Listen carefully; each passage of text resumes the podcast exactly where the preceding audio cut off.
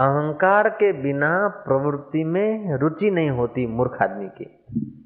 और बिना अहंकार के जो प्रवृत्ति होती है, उसमें कोई बांधने का रास्ता बनता नहीं है। इसलिए कृष्ण कहते हैं निर्ममो निरअहकार अपना मम और अहंकार ये छोड़ देना चाहिए। छूटता नहीं है। अहंकार छोड़ देना कोई बच्चों का खेल नहीं है। अहंकार तब छूटता है जिनके अहंकार छूट गए, उनके साथ बार बार संपर्क में आओ, ऐसे बुद्ध पुरुषों के साथ। अहंकार छूट गया तो साक्षात्कार हो गया। अहंकार छूट गया तो साक्षात्कार हो जाएगा। साक्षात्कार होने का अहंकार हो जाए तो साक्षात्कार नहीं है। साक्षात्कार के एकदम करीब हम लोग पहुँचते हैं। आत्म साक्षात्कार के बाद ब्रह्म साक्षात्कार होता है। आत्म साक्षात्कार और ब्रह्म साक्षात्कार जुड़ा हुआ है। आत्म साक्षात्कार हुआ तो ब्रह्म साक्षात्कार हो ही जाता है। जैसे घड़े का आकाश समझ में आ गया, ये व्यापक है तो महाकाश के दर्शन हो ही गए। तो यहाँ अनुभूति होती है, फिर व्यापकता की अनुभूति होती है। ओम ओम ओम ओम। लेकिन साक्षात्कार के करीब आदमी आता है ना, तब भी उसे अहंकार दर्प आ जाता कि दुनिया राग द्वेष में जल रही है काम क्रोध में सड़ रही है धन के पीछे उल्लू बन रही है मरने वाले मित्रों के साथ आसक्ति कर रही है अपने को कहीं आसक्ति नहीं है अपने शांति में ये भी अहंकार का एक सिंपल लो પેલાને તો આટલા છોકરા પેલાને આટલા છોકરા આપણે તો બે કાંઈ એક જ છે બીજું હવે નહીં ત્રીજું ક્યારેય નહીં આપણે તો કહેવાય અને ઓપરેશન વિના આપણે સંયમથી રહીએ છીએ એ બી અહંકાર बड़ा सूक्ष्म है बड़ा सूक्ष्म अपने को अहंकार नहीं है એ તો કહેવા પૂરતું કીધું બાકી આપણને જરાય અહંકાર નથી એન અહંકાર નથી એનું એ અહંકાર આવી જાય લો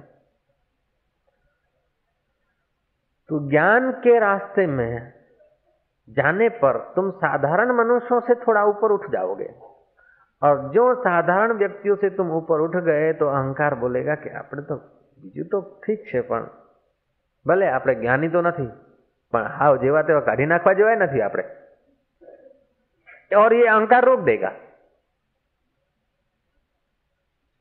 श्री कृष्ण कहते हैं भगवत गीता का अठारवा अध्याय है प्रारंभिक श्लोक नहीं है श्रोता ज्यो ज्यो बढ़िया होता जाता है वक्ता त्यों त्यों अपना दिल निछावर करता जाता है अर्जुन जैसा व्यक्ति जितना ऊंचा होना चाहिए मानवता में जितना समझदारी होनी चाहिए मनुष्य की ऐसी समझ लिया हुआ व्यक्ति था अर्जुन और कृष्ण साक्षात जगत गुरु थे। फिर भी ये श्लोक प्रारंभ में नहीं आए हैं। पहले अध्याय, दूसरे अध्याय में नहीं आए पंद्रहवें अध्याय तक ये श्लोक नहीं आया ये श्लोक आए अठारहवें अध्याय। ये आखिरी है, निचोड़ है गीता का। अन अहंकार बलम दर्पम, कामम क्रोधम, परिग्रहम। विमुच्य निर्मम शांत। ब्रह्म भू, भूया कल्पते।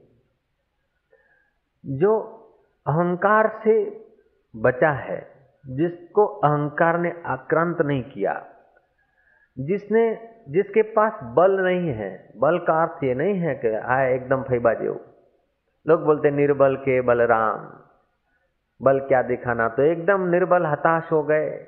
इस हताशा और निराशा ने तो आध्यात्मिकता की मखोल उड़ा दी। ज्ञान के नाम पर प्रमादी लोग आलसी लोग हताश लोग विषय लंपटु लोग पूजे पूजित हो गए जिन लोगों ने अष्टावकर को नहीं समझा जिन्होंने सुखदेव महाराज को नहीं समझा जिन्होंने जनक को नहीं समझा जिन्होंने शंकराचार्य को नहीं समझा वे लोग ज्ञान के नाम पर अपने को प्रमादी बना दिए क्या करे संसार मिथ्या है संसार मिथ्या એટલે આળસુ થઈને બેસી જાઓ मिथ्या है तो उसके सुख की इच्छा न रखो, लेकिन कर्म तो करना चाहिए। कर्म तो सकुशलता से करना चाहिए। आलस, प्रमाद का नाम ज्ञान नहीं है, पलायनवाद का नाम ज्ञान नहीं है, थावरवाद का नाम ज्ञान नहीं है। थावरीवाद या थावरवाद बना लो, पलायनवाद बना दो उसको ज्ञान नहीं कहा जाता है। वो तो घोर तमस है। श्री राम, अपने फिर क्या वापस यही है, सब मिट जाने वाला, मर जाने वाला है, मिथ्या जगत है। सारे संबंध टूटने वाले हैं तो क्या है? पत्नी जाने, पत्नी का काम जाने, पति जाने, अपने क्या? ऐसा नहीं। ज्ञान का अर्थ ये नहीं है कि तुम पलायन हो जाओ कर्तव्य से। ज्ञान का अर्थ ये नहीं कि तुम आलसी हो जाओ। ज्ञान का अर्थ ये नहीं कि तुम उद्विग्न हो जाओ। ज्ञान का अर्थ ये नहीं कि तुम किसी के पुचकारने से, पॉल्सन लगाने से तुम जीवन भर मजूरी करते रहो। ज्ञान का अर्थ है कि तुम्हारे अंदर कर्म के कर्तापने की बुद्धि न रहे। कर्म में से जो फल मिलते हैं और उसमें सुख लेने की तुम्हारी इच्छा न रहे। और मिटने वाले सुखों के पीछे तुम्हारी लंपटुता न रहे। तो समझ लेना कि तुम्हारे अंदर ज्ञान हो रहा है, नहीं तो अज्ञान, ज्ञान का वेश पहन के आ जाता है। आलस भी ज्ञान का वेश पहन के आ जाता है, प्रमाद भी ज्ञान का वेश पहन के आ जाता है। आदमी जब लड़ाई करते डांटते नहीं, किसी को झगड़ा करते हैं, उस समय लगता है कि जो ये मैं अनुशासन नहीं करूँ तो घर की मर्यादा टूट जाएगी। क्रोध करते हैं तो उस समय लगता है कि मैं ठीक समझदारी से कर रहा हूँ। तो क्रोध भी कभी ज्ञान का शर्ट पहन के आ जाता है, काम भी कभी ज्ञान का शर्ट पहन के आ जाता है, लोभ भी कभी ज्ञान का शर्ट पहन के आ जाता है। मज़े की बात है कि ज्ञान की सत्ता से ही इनकी सत्ता है, नहीं तो इनकी सत्ता नहीं है। ज्ञान स्वरूप जो चेतन है, चेतन के कारण ही इनकी सत्ता है। इसलिए ये चेतन का जैसे देसी के नाम डालडा मिश्रण होता है, डालडा के नाम थोड़े देसी बिकेगा। देसी के नाम डालडा बिक सकता है। तो उस ज्ञान के सहारे ठीक मैं समझ रहा हूँ, मैं जो कुछ कर रहा हूँ, ठीक कर रहा हूँ। जब क्रोध आता है ना तो आदमी अपना सत्यानाश करने का सोचता है और लगता है कि मैं बराबर कर रहा हूँ। बिल्कुल व्यवस्थित कर ही रहे हो। ऐसा भी लगेगा। श्री राम। तो ये तब तक लगता रहता है जब तक आत्मज्ञान ठीक से नहीं हुआ और आत्मज्ञान होने के लिए ये शर्त है कि तुम्हारा चित्त कैसा होना चाहिए। ओम ओम। अहंकारम बलम, दर्पम, कामम क्रोधम, परिग्रहम। जो जिज्ञासु है, उसके जीवन में परिग्रह नहीं होना चाहिए। आवश्यकताओं से अधिक वस्तुएँ नहीं होनी चाहिए। संग्रह अधिक अच्छा नहीं, यह मोक्ष पथ में आड़ है। संग्रह अधिक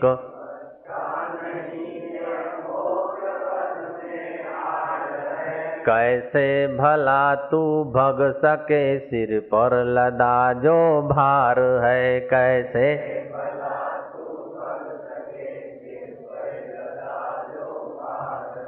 संग्रह अधिक अच्छा नहीं, यह मोक्ष पथ में आड़ है। संग्रह अधिक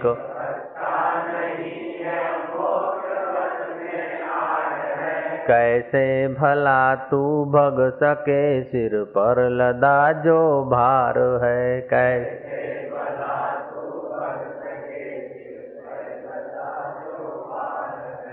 परिग्रह नहीं, अपरिग्रह रहना चाहिए। उसका अर्थ ये भी नहीं है कि तुम घर छोड़कर कहीं मशान में चले जाओ। ये तो तीव्र वैराग्य वाले का काम है, लाखों में कोई एक निकलता है। मशान में रहना भी कोई बड़ी बात नहीं है।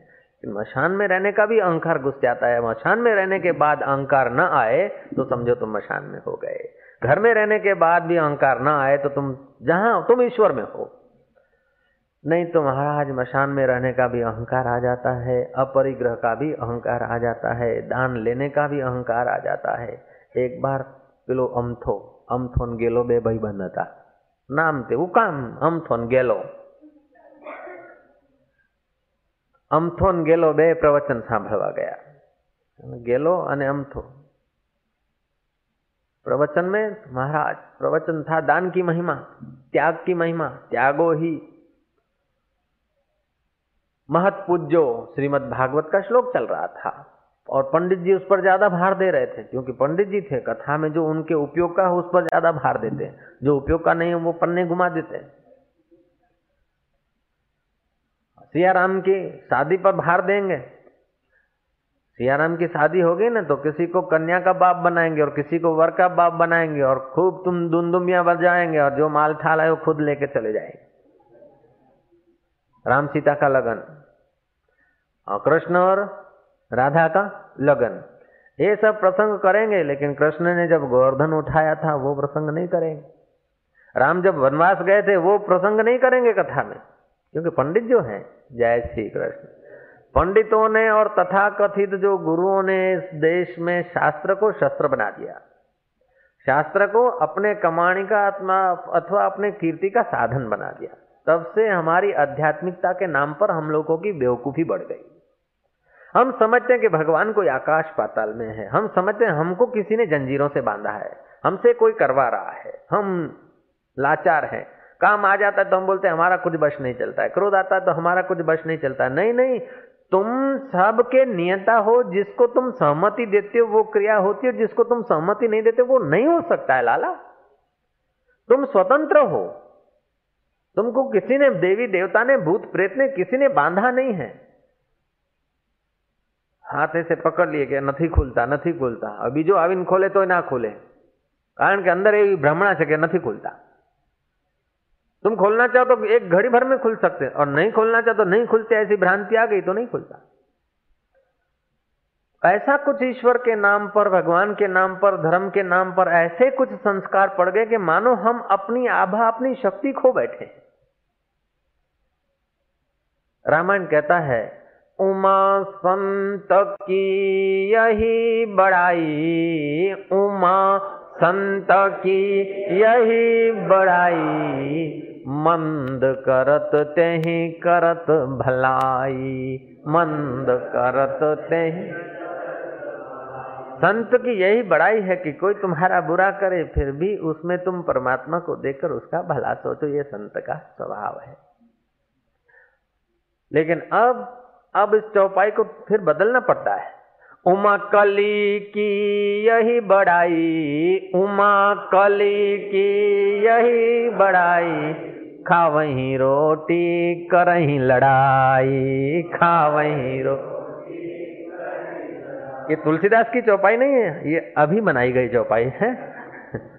कलयुग की यही बड़ाई लगती है। रोटी खाओ और फिर लड़ाई करो। कुटुंबियों में लड़ाई घर घर में लड़ाई दुकान मकान में लड़ाई, ऑफिसों में लड़ाई, ये कलयुग का प्रभाव है। कलयुग इतना अहंकार से गिरा है, इतनी मान्यता और धारणा से गिरा है। अपनी फर्जदाई नहीं देखेंगे, अपना अधिकार की तरफ़ देखेंगे। श्री राम।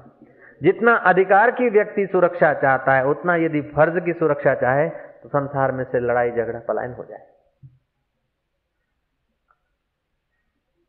काम का अर्थ ये नहीं है कि केवल सेक्स कामनाएँ।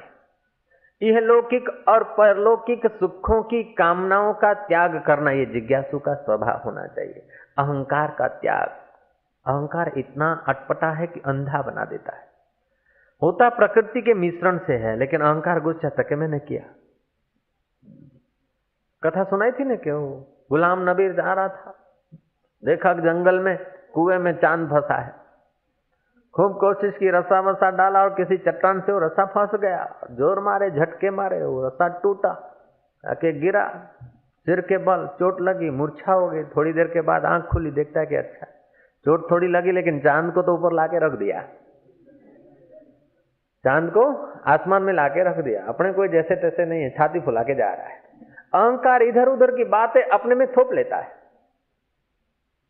हो रहा है प्रकृति के संयोग से हो रहा है प्रारब्ध से हो रहा है बस सिस्टमेटिक लेकिन अहंकार कहता कि जो आ બે લડ્યા અને જો પેલા ઉપાડે તો પાવડો અને પેલા ધારી ઉપાડ્યું અને ખૂબ બે જબરા હતા જો આપણે પાંચ मिनट मोड़ा पक्या हो तो અહીંયા खून થઈ जात अरे यदि खून होना होता तो तुम सचमुच पांच मिनट देर पहुंचते अथवा तो खून होना होता तुम्हारा तो तुम्हारे कोई ठोक देता कि वचमा आवनार ले खून होने वाला नहीं था वो दोनों व्यापारी थे और व्यापारी की लड़ाई के जो आलिश के दईश के दईश के तारू के तारू के तारू के આમ ઉપાડ કે હવે લગાવી દઉં છું ત્યાં સુધી આવે ને વળી પાછા મૂકી દે કે જા હવે જા તારા જેવું કોણ થાય કે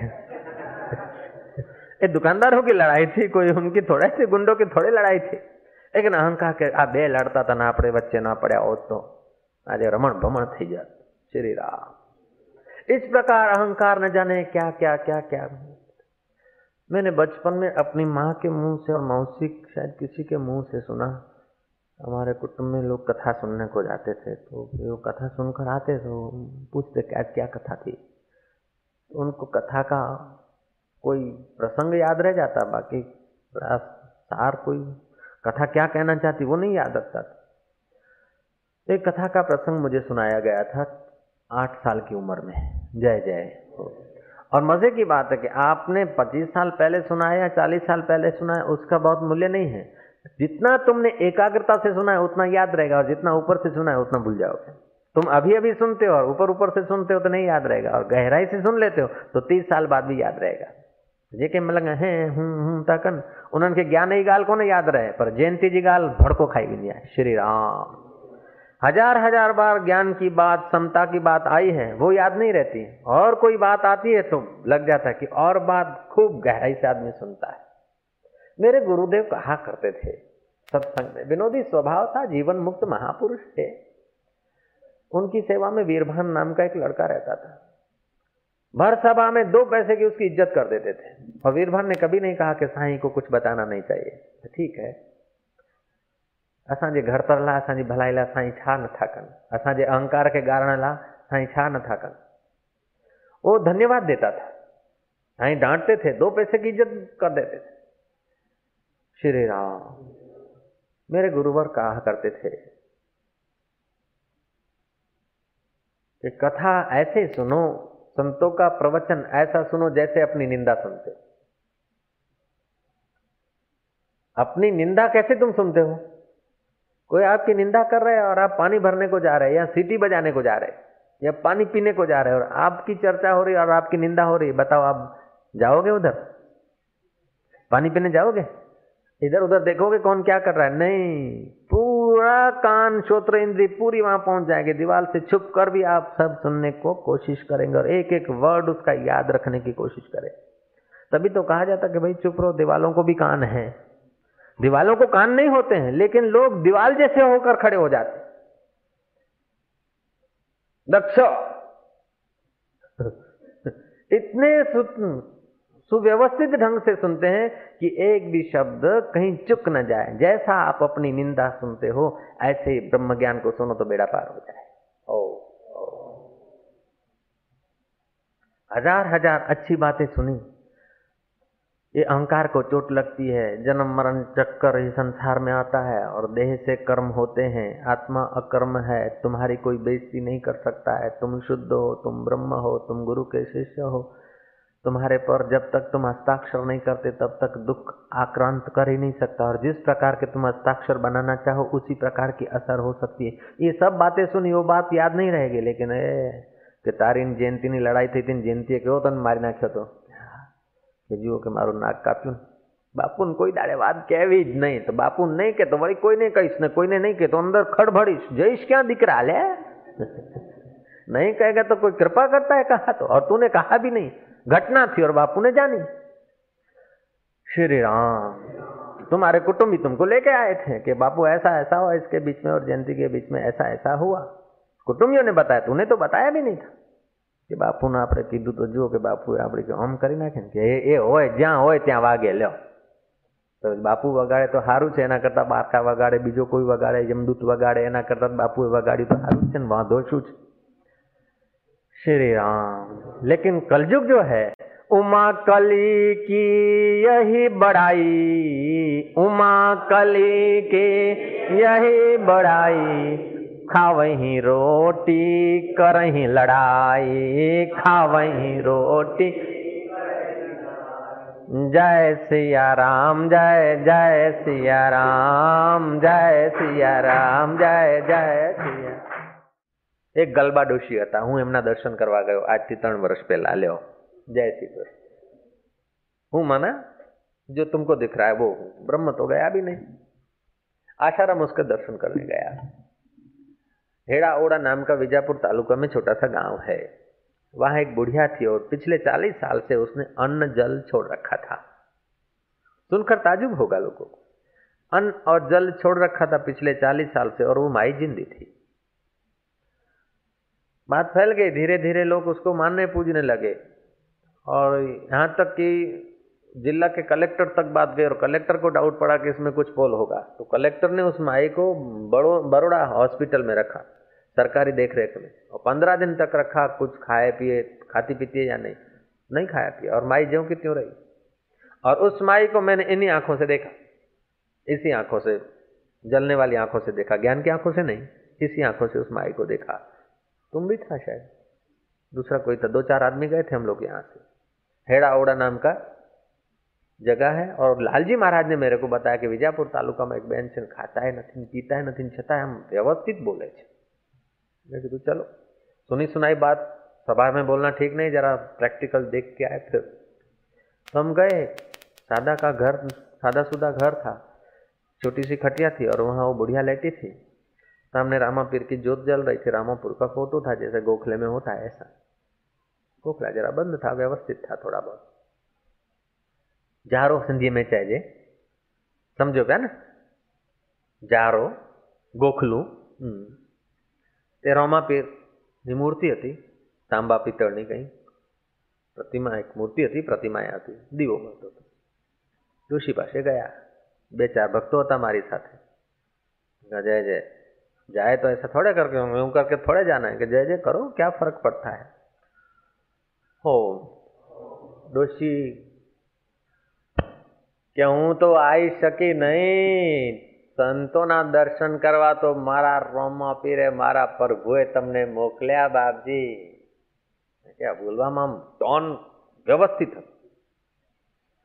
મેં કીધું, આ તમે ચાલીસ વર્ષથી ખાતા નથી એવું સાંભળ્યું છે, વાત તમારા મોઢે મેં સાંભળી, તો અમને સાચી લાગે કે બરાબર છે.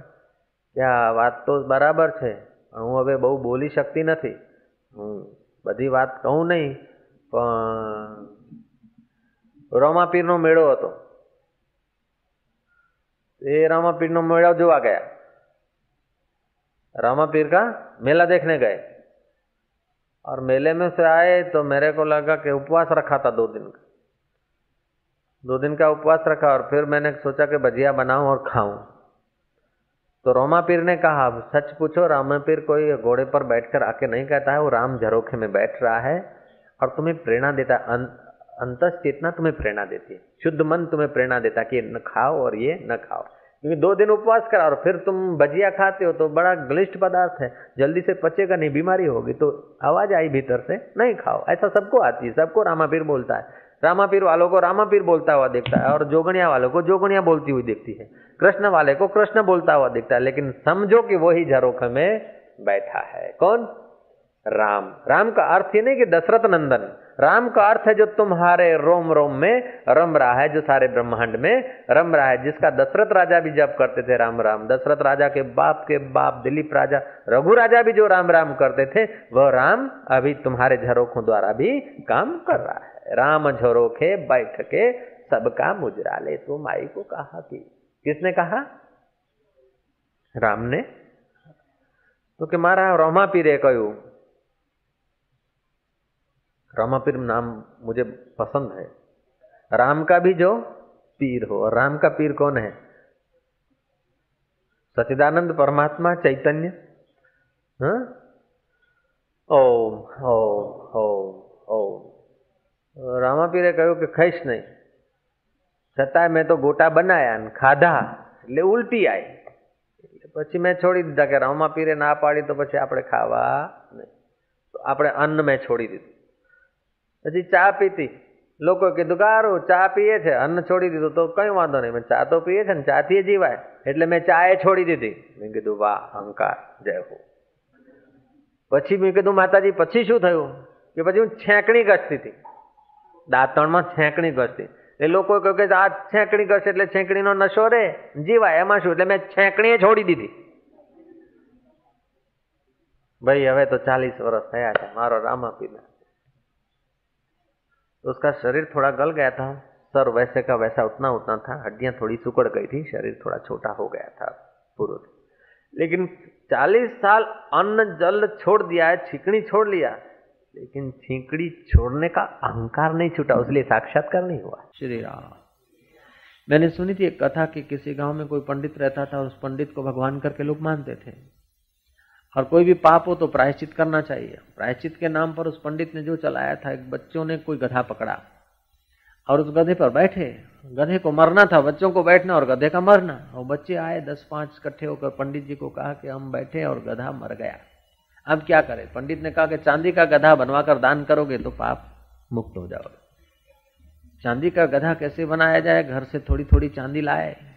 आए पंडित जी के पास। बोले, तुम्हारे दोनों बेटे थे।